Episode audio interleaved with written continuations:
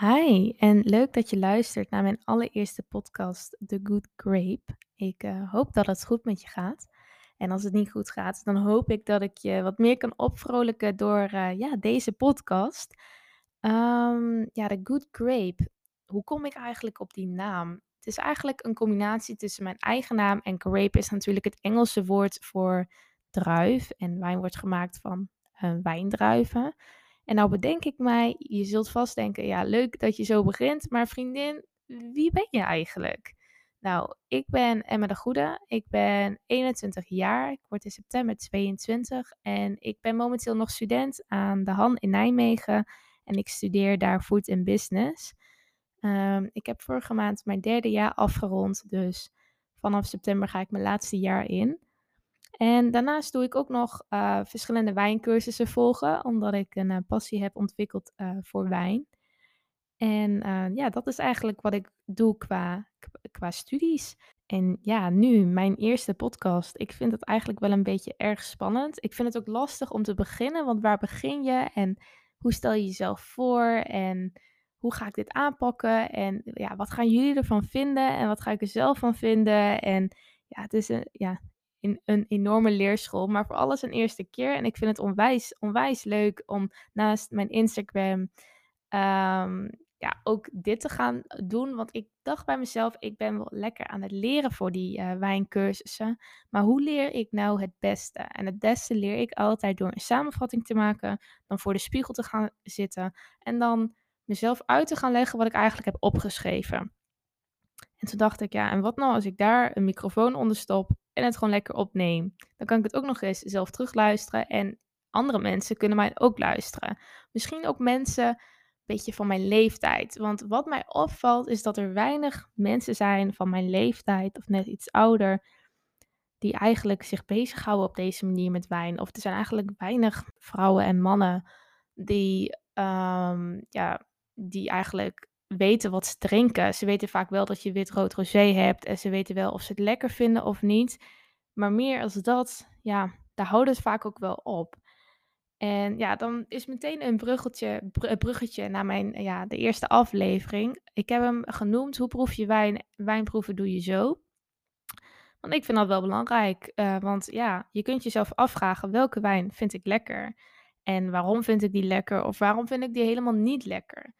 Um, ja, iedereen kan proeven en je doet het eigenlijk de hele dag door. Vaak onbewust als je ochtends je ontbijt aan het eten bent of tussenmiddag je boter, boterhammen aan het, uh, aan het smeren bent en daarna opeet. Maar soms bewust, uh, proef je ook iets bewuster als je wil kijken of, je, of iets nog wel goed is. Of als je wil uitproberen of je iets lekker vindt of niet. Maar als je wijn echt wil proeven door ja, door echt te kunnen waar, uh, waarnemen wat je dan proeft en dat ook onder woorden wil brengen, dan is het proeven vaak wat lastiger. Of het kan wat lastiger zijn, want waar let je eigenlijk op? Uh, tenminste, dat, dat had ik in het begin ook. Ik was aan het proeven en ik dacht, ja, echt, ik kan echt niet zo goed proeven wat ik nou eigenlijk aan het drinken ben.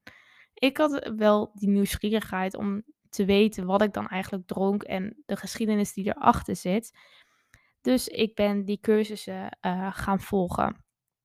Het is dus allemaal te leren. Weten wat je drinkt, van welke uh, druif het wordt gemaakt. Uh, weten wat je precies ruikt. En ja, dat ook onder woorden te kunnen brengen. En misschien is het dan ook wel handig om even te vertellen, een, een leuk weetje tussendoor. Ja, wat is, wat is wijn eigenlijk? Nou, wijn is een alcoholische drank gemaakt van vergiste druiven. ja, de wijndruiven vormen eigenlijk de basis van wijn. Daarnaast bestaat het ook nog uit alcohol, zuren en suiker en uh, oh ja, ook nog uh, de kleurgeur en smaakstoffen. En dan heb je nog water. Het grootste gedeelte van wijn is namelijk gewoon water. Ongeveer 85%. En dan heb je vaak rond de 13% alcohol. Dat kan natuurlijk variëren van of je een wat sterkere wijn hebt of niet. En dan de laatste 2% is de rest. Dus de zure, suiker, kleurgeur en uh, smaak smaakstoffen.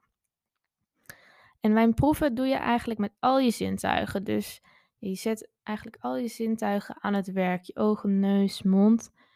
En vaak begint het, als je ook een wijnproeverij gaat doen, misschien heb je dat al wel eens gedaan, dan begint het met het kijken naar de wijn. Het is dus tijd om je ogen aan het werk te zetten. Je schenkt en uh, je kunt meedoen als je dat nou graag zou willen. Of je luistert, onthoudt het en probeert het eens. Want wat je doet is je schenkt een glas wijn in. Of het wordt voor je gedaan als je in een proeverij zit. En dan hou je het glas iets schuin. En als het kan ook voor een witte achtergrond. Want hierdoor komt de kleur van de wijn het beste tot zijn recht. En kun je ook een beetje kijken naar, naar wat voor kleur het heeft, de helderheid en de intensiteit van wijn. En ehm, bij witte wijn is het zo dat hoe ouder de wijn wordt, hoe meer kleur die krijgt. Dus dan krijgt hij een wat warmer en wat vollere kleur, vaak iets donkerder. En als je dus een wat lichtere wijn hebt, witte wijn, dan duidt dat meestal op een droge en frisse wijn en is die dus wat jonger. Bij rode wijn is dat precies andersom. Wanneer de wijn wat jonger is, dan heeft hij vaak wat, uh, een wat pasere kleur. En naarmate de wijn ouder wordt, dan gaat het echt meer naar het rode. Vaak een wat zwoelere kleur, zoals robijnrood bijvoorbeeld.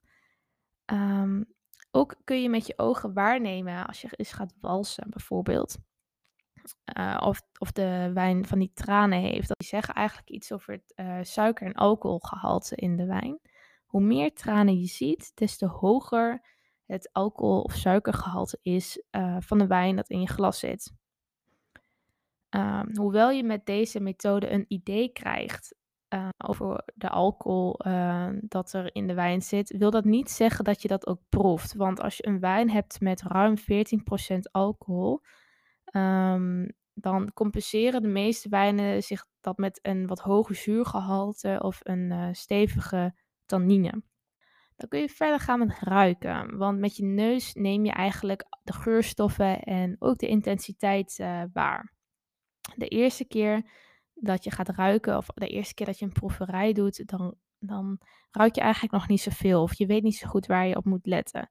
Dat was bij mij ook het geval. Ik, ik rook uh, bij de eerste paar proeverijen rook ik aan de wijn. Ik dacht, ja, te sterk. Ik ruik alcohol. Ik ruik ook wel een beetje, een beetje iets zuurs. Ja, en dan? Ik wist niet zo goed waar ik op moest letten. En um, ja, je hebt eigenlijk, wat je eigenlijk doet met ruiken, is eigenlijk de bedoeling dat je verschillende aroma's bijvoorbeeld uh, ruikt.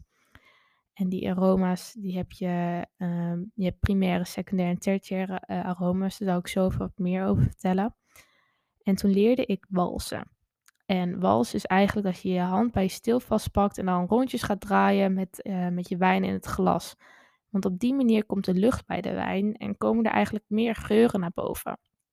En ik dacht, verrek, dat klopt. Ik ruik in één keer meer. Ik ruik ook wat, wat fruitigs. Ik ruik een beetje persik. En toen dacht ik, oké, het helpt, het helpt, oké, fijn. En nu?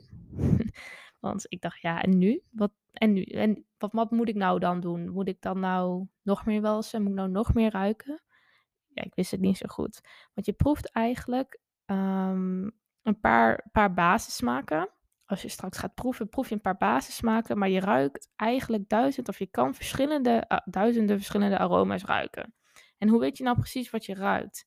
Dat is ook vaak lastig, maar het, het is zeker te leren. Want naarmate ik ook meerdere proeverijen heb gedaan, begon ik ook meer te ruiken. Het is gewoon een kwestie van veel proberen en veel doen.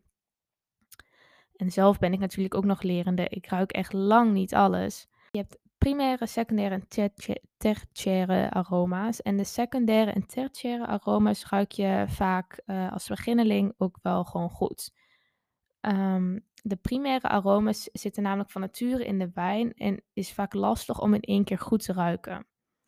Want uh, vooral als je nog maar aan het beginnen bent, zoals, uh, zoals ik, is dat gewoon lastig. Want dat zijn de, de aroma's die echt in de druif zitten. En als je hebt geleerd en wat bekender bent met de druiven die in uh, in de wijn uh, verwerkt zitten. Dus als je weet welke druivenras er in het glas zit, dan kun je vaak ook nadenken welke primaire aroma het, uh, het zich zal geven. En ja, welke primaire aroma komt dan vrij tijdens het gisten van de alcohol? De secundaire aroma um, komt eigenlijk voor door, door de keuze die is gemaakt door de wijnmaker of, um, of tijdens de malolactische fermentatie. Een lastig woord. Ik heb er even op geoefend, maar ik kwam eruit. Um, ja, of je gaat kijken of er sprake is van houtrijping. Bijvoorbeeld heeft de wijnmaker gekozen voor houtrijping, want dan krijgt het een heel, heel ander soort aroma dan dezelfde bereiding, alleen dan in een, uh, in, in een tank. Als je dat, dat weet, dan, dan kun je kijken ook naar de tertiaire aroma. En dat wordt eigenlijk gevormd door de, door de rijping. En naarmate de wijn ouder wordt, veranderen ook de aroma's die hierin zitten. Die veranderen met zich mee. En dan kun je ook weer kijken naar de vier seizoenen. De aroma's weerspiegelen ook de vier seizoenen die in de levensloop zitten van de, van de wijn. En deze aroma's zou je dan ook kunnen opdelen in verschillende groepen. Zoals, eh, ik zal er even een paar noemen. Je hebt uh, citrus, uh, rode fruit, zwarte fruit. Ja, de fruitsoorten kun je ook allemaal weer opdelen. Exotische fruit, gedroogd fruit, ga zo maar door. Dan heb je nog uh, snoepgoed, even denken, bloemen, hout, patisserie, kruiden en specerijen. Even denken, ja, planten kan ook. ruik je iets geroosterd of verbrand? ruik je iets van mineralen? Of zelfs dieren? Kan allemaal. Je hebt ook nog wijnfouten, zoals stallucht of kattenpis. Uh, en als je het leuk vindt, kan ik daar ook een andere podcast over, over, uh, over maken, over verschillende uh, wijnfouten. Laat even weten in de reacties of in de comments wat je daarvan vindt. Of je het leuk zou vinden dat ik daar nog een andere aparte podcast over maak. Vaak wordt tijdens de proeverij ook een aromawiel gebruikt. En dat is een handige uitkomst. Um, ja, ik kan het je nou natuurlijk niet laten zien, want er zit geen beeld bij. Maar google maar eens op aromawiel, dan zie je een beetje ehm, wat dat precies is. Is eigenlijk een wiel en daar staan al die groepen op. Dus als je dan aan het ruiken bent, dan zou je eens kunnen kijken, oké, waar zit ik een beetje met mijn gevoel? Wat ruik ik? En schrijf dat ook op, want ja, wie schrijft, die blijft. Um, dan onthoud je het ook wat beter. En ga je het ook niet zo snel eh, weer vergeten als je gaat walsen en je gaat nog een keer wat ruiken ja, er, als je ook gaat googlen, zul je ook zien dat er verschillende soorten aromawielen bestaan. Um, maar ja, ze komen allemaal ongeveer wel een beetje, beetje overeen. Dus um, voor, het begin, als je voor het eerst eens gaat ruiken of gaat proberen, dan zou ik er gewoon eentje van het internet uh, pakken. En dan komt natuurlijk nog het leukste gedeelte, namelijk het proeven. En proeven doe je eigenlijk met je, met je tong en met je mondholte. Je proeft hier of de wijn natuurlijk zacht is of stroef een beetje de structuur van de wijn. Of je kijkt of de wijn een prikkeling heeft. En naast dat proeven proef je ook de basissmaken zoals zuren, suikers, zouten, uh, bitters. Uh, je proeft ook de tannine en alcohol. En die smaakpapillen waarmee je proeft zitten verspreid over je hele tong. Um, en ook omdat de mondholte een tast uh, en ook omdat de mondholte een tastzintuig heeft, kun je ook de structuur van de wijn proeven en de temperatuur ook. En ja, je neus en mond, die zijn de belangrijkste zintuigen eigenlijk tijdens het proeven. En je kunt op, op twee manieren proeven nasaal. Dus dan is het rechtstreeks via je neus. En dat klinkt misschien gek, maar ja, je proeft eigenlijk ook heel veel met je neus. Eh, wellicht dat je het herkent vanuit corona, dat als je corona had en je neus was helemaal dicht, dat je eigenlijk ook echt heel weinig kon proeven. Ja, dan zie je maar dat door je neus proef je ook echt uh, onwijs veel. En uh, de tweede manier is retronasaal. Uh, dat is dus via je mond en dan komt het weer terug in je neus. En uh, wanneer je die wijn in je mond zit en je het goed door je hele mond laat, laat lopen, zeg maar net als wondmaten, mondwater, dat je dat in je mond hebt en dan een beetje gaat ja, bewegen met je, met je wangen, een beetje gaat gorgelen. dat je ja, op die manier wijn proeft, dat is eigenlijk ook wat je doet. Dan zuig je tussendoor nog wat lucht naar binnen. Zo. En dan komt er weer, komen er weer wat meer aromas vrij in je mond en je neus. Wat ook kan is kauwen op de wijn. Dat vond ik in het begin er heel gek uitzien. Want je denkt echt, ja, je bent op iets vloeibaars aan het kauwen. Waarom doe je dat? Um, ja, en mensen doen dat dus eigenlijk zodat ze de structuur van wijn kunnen, kunnen proeven. Oké, maar als ik nou eens even terug ga naar die basissmaken, zoet, zuur en bitter. Ik licht dat even kort, uh, kort toe. Um, je hebt namelijk uh, je hebt droog, dat is dus niet zoet. En dat herken je op het etiket als sec, dry of troken. Um, in een droge wijn betekent dat eigenlijk dus dat de grootste deel uh, van de suiker die in de wijn zit is omgezet in alcohol. En um, ja, dat is eigenlijk wel, ja, ik zit even te denken, is dat alles? Ja, dat is wel een groot deel alles, maar soms proef je dat niet in één keer. Dan vraag je je misschien af van oké, mijn wijn is droog, maar ik proef toch wat zoets. Nou, dat kan dus door die aroma's komen die uh, in de wijn zitten. Aroma's van rijp fruit kunnen bijvoorbeeld een zoetje geven aan de wijn. Um, maar ook uh, de zuren. Uh, als de wijn weinig zuur bevat, kan de wijn ook wat zoeter overkomen. En tenslotte heeft alcohol van zichzelf ook een zoete smaak. Een droge wijn met veel alcohol kan bijvoorbeeld kan hierdoor dus zoeter overkomen. Dan heb je nog halfzoet. Nou, dan kun je herkennen aan lichtzoet, half droog, demi-sec, demi-sweet, um, dieplich in het, uh, in het Duits. Ja, en dan, dat zegt eigenlijk ook wel half zoet. Ongeveer de helft van de suikers is omgezet in alcohol en de andere helft is blijven zitten in de wijn. Nou, dan heb je zoet. Dan is het grootste gedeelte van de suiker dus niet vergist tot alcohol. En dat herken je op het etiket als sweet of suus of dough.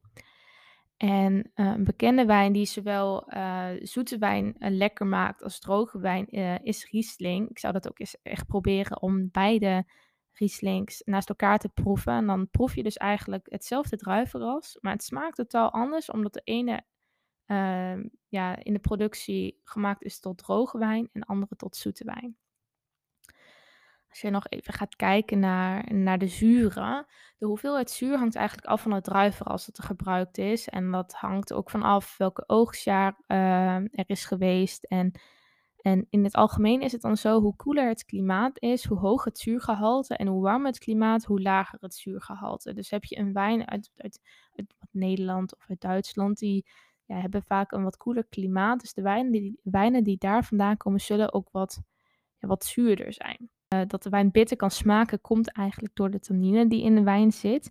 En hoe rijper de tannine is, hoe, bitter, hoe minder bitter de wijn zal zijn. Um, en tannine komt eigenlijk alleen maar voor bij rode wijnen. Het speelt bij rode wijnen een belangrijke rol. En het zorgt een beetje voor het stroeve en droge mondgevoel. En dat is het belangrijkste verschil. Want het is belangrijk dat je bitter en tannine niet door elkaar gaat halen, want het is niet hetzelfde. Bitter is namelijk de smaak en tannine is uh, het mondgevoel.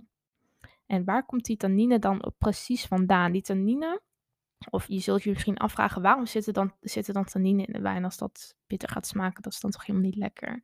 Maar die tannine komt uit de pitjes uit de steeltjes en uit de schil van wijn. Ja, dan heb je ook natuurlijk nog zout en vet, maar dat is meer iets dat erbij komt kijken bij de ingrediënten. Wanneer je de, de, ingrediënten van het gerecht dat je bij je wijn wilt gaan drinken. Dus dat heeft meer te maken met de wijn, wijn-spijs combinatie.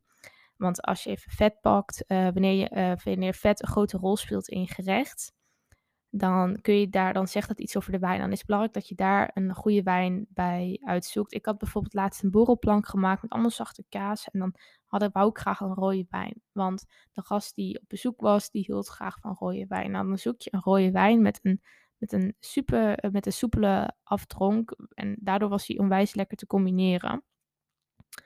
Dan heb je nog uh, ja, de conclusie. Je hebt nou geroken, je hebt... Uh, je hebt gekeken en je hebt geproefd. Een beetje professionele proevers, die spugen de wijn uit. En ja, wanneer ik eh, de eerste keer toen ik bij een eh, proeverij langs ging, toen dacht ik, ja, hallo. Ik ga alles doorslikken. Ik vind het wel goed. Ik had ook trouwens helemaal geen spuugbak. Of dat uh, had ik, was er ook niet. Dus ik dronk alles op. Als je bij een proeverij hebt en je hebt, duurt dat een uur, anderhalf uur. En je hebt vijf glazen wijn. Nou, je kunt wel nadenken dat, dat dat wel een beetje binnenkomt. Uh, dus nu ben ik inmiddels wel op het punt beland dat ik proef, maar ook uit kan spugen. Omdat ik ook dan merk dat je eigenlijk uh, heel anders ook weer gaat proeven. Want dan blijft de wijn een beetje in je mond hangen, of juist niet. Want dat ga je natuurlijk afvragen, wat is de aftronk van wijn? Of uh, wat gebeurt er met mijn kaken? Voel ik de tannines? De nasmaak of die aftronk zegt dan vaak iets over de kwaliteit van de wijn. En hieruit trek je dus een conclusie. Zeg eerlijk tegen jezelf wat je van de wijn vindt. Vind je hem lekker of vind je hem niet lekker? En waarom vind je hem dan niet lekker? Herken je de wijn ook van iets dat je eerder hebt geproefd? Of uh, herken je de smaak van iets dat je al eerder gegeten hebt? Um, ja, nogmaals, schrijf dit op. Want uh, aan de, en aan de hand van een proefformulier want je denkt, ja, ik kan wel leuk opschrijven, maar hoe weet ik nou precies wat ik op moet schrijven? Nou, aan de hand van een proef, uh, formulier zou je een, op een overzichtelijke manier tot de conclusie kunnen komen over, of, over je wijn. En als je een beginnende proever bent, zoals ik, dan is een proefformulier al helemaal handig. Dan heb je eigenlijk een soort checklist. En dan helpt het je om de wijn te analyseren en je bewuster te laten proeven. Ja, wat, wat noteer je dan eigenlijk? Je noteert hier de geur, de primaire, secundaire en tertiaire aroma, geuren en geurintensiteit. Je noteert ook de smaak, dus je retro uh, nasale waarneming, de, de zoetheid, de zuurgraad, alcohol, de smaakintensiteit en ja, natuurlijk ook de algemene indruk. Vind ik hem lekker, vind ik hem niet lekker, dat soort dingen. Dan, en dan vorm je je conclusie eigenlijk. Um, ja, het is ook jouw manier van schrijven die hierbij belangrijk is. Wat, wat helpt voor jou om te onthouden wat je eigenlijk proeft? Hou je het beknopt of schrijf je een heel verhaal? Dat is jouw keuze en uiteindelijk vorm je je eigen systeem hierin. Um, ja, mijn tip, of wat ik zou zeggen, bewaar ook je proefnotities ook meteen uh, note to myself, want ik vergeet dat steeds. Um, want als je je notities natuurlijk ook bewaart, dan kun je het later nog eens een keer teruglezen en dan bouw je eigenlijk je persoonlijke database op. Um, ja, en zie je ook straks het verschil in, in proeven, want de ene keer proef je uh, heel anders dan de andere keer natuurlijk. Of schrijf je het anders op. Of dan herken je nog niet zoveel. Dus dat is eigenlijk een beetje de basis van het wijnproeven. En dan las ik nog een leuke quote laatst. En dat is eigenlijk om iets te herkennen moet je het eerst kennen. Dat is dus wat ik bedoel met het wijnproeven. Je moet het eerst echt gaan kennen. Dus vaak proeven, vaak uitproberen. En naarmate je steeds vaker iets geproefd hebt, dan ga je denken: hé, hey, maar dat ken ik. Of dat heb ik eens eerder geproefd. Of ja, dat vond ik inderdaad toen echt helemaal niet lekker. Dat heb ik dus eens als ik een wijn proef op houtgrijping. Terwijl een wijn op houtgrijping, dat is, ja, heel veel mensen vinden het ook wel lekker. Of het heeft gewoon een hele specifieke smaak. Dus ik vind het lastig uit te leggen. En ik vind wijn op houtgrijping ook echt alleen maar lekker als ik er iets bij eet. Maar goed, dat is voor een latere podcast, want dit was mijn eerste podcast. Uh, je weet nu een beetje de basis van het wijn proeven, de basis maken en een beetje wat erbij komt kijken. En laat mij ook weten wat je van deze podcast vond. Ik ben echt heel erg benieuwd naar uh, ja, wat, je er, uh, wat je ervan vond. En of je nog tips hebt. Want ik ben nou alles in één keer aan het opnemen. Omdat ik dacht, ja, door te gaan bewerken, komt dan ook weer zo um, ja, perfect over als het ware. En nu denk ik, ja, je hoort ook dat ik me af en toe verspreek. En ik denk dat dat ook alleen maar goed is. Dan zie ik jullie graag terug bij mijn volgende podcast. En hierin wil ik jullie vertellen over een aantal spelregels die komen kijken bij het maken van een lekkere wijn-spijscombinatie. Want nu je de basis weet over het proeven en hoe je dat precies doet, ja, lijkt het me leuk om uh, jullie hier ook wat meer over te vertellen. Vergeet me daarnaast ook niet te volgen op Instagram, emma.degoede. En ja, hierop deel ik al een aantal leuke wijntripjes hier in Nederland. En vertel ik over uh, wijnspijs. Vertel ik ook uh, aardig wat. En deel ik ook verschillende wijntips. Dus vergeet ook daar niet even een kijkje te nemen. En ik zou het enorm waarderen als jullie me daarop dus ook zouden volgen. Um, ja, dan spreek ik jullie graag de volgende keer weer.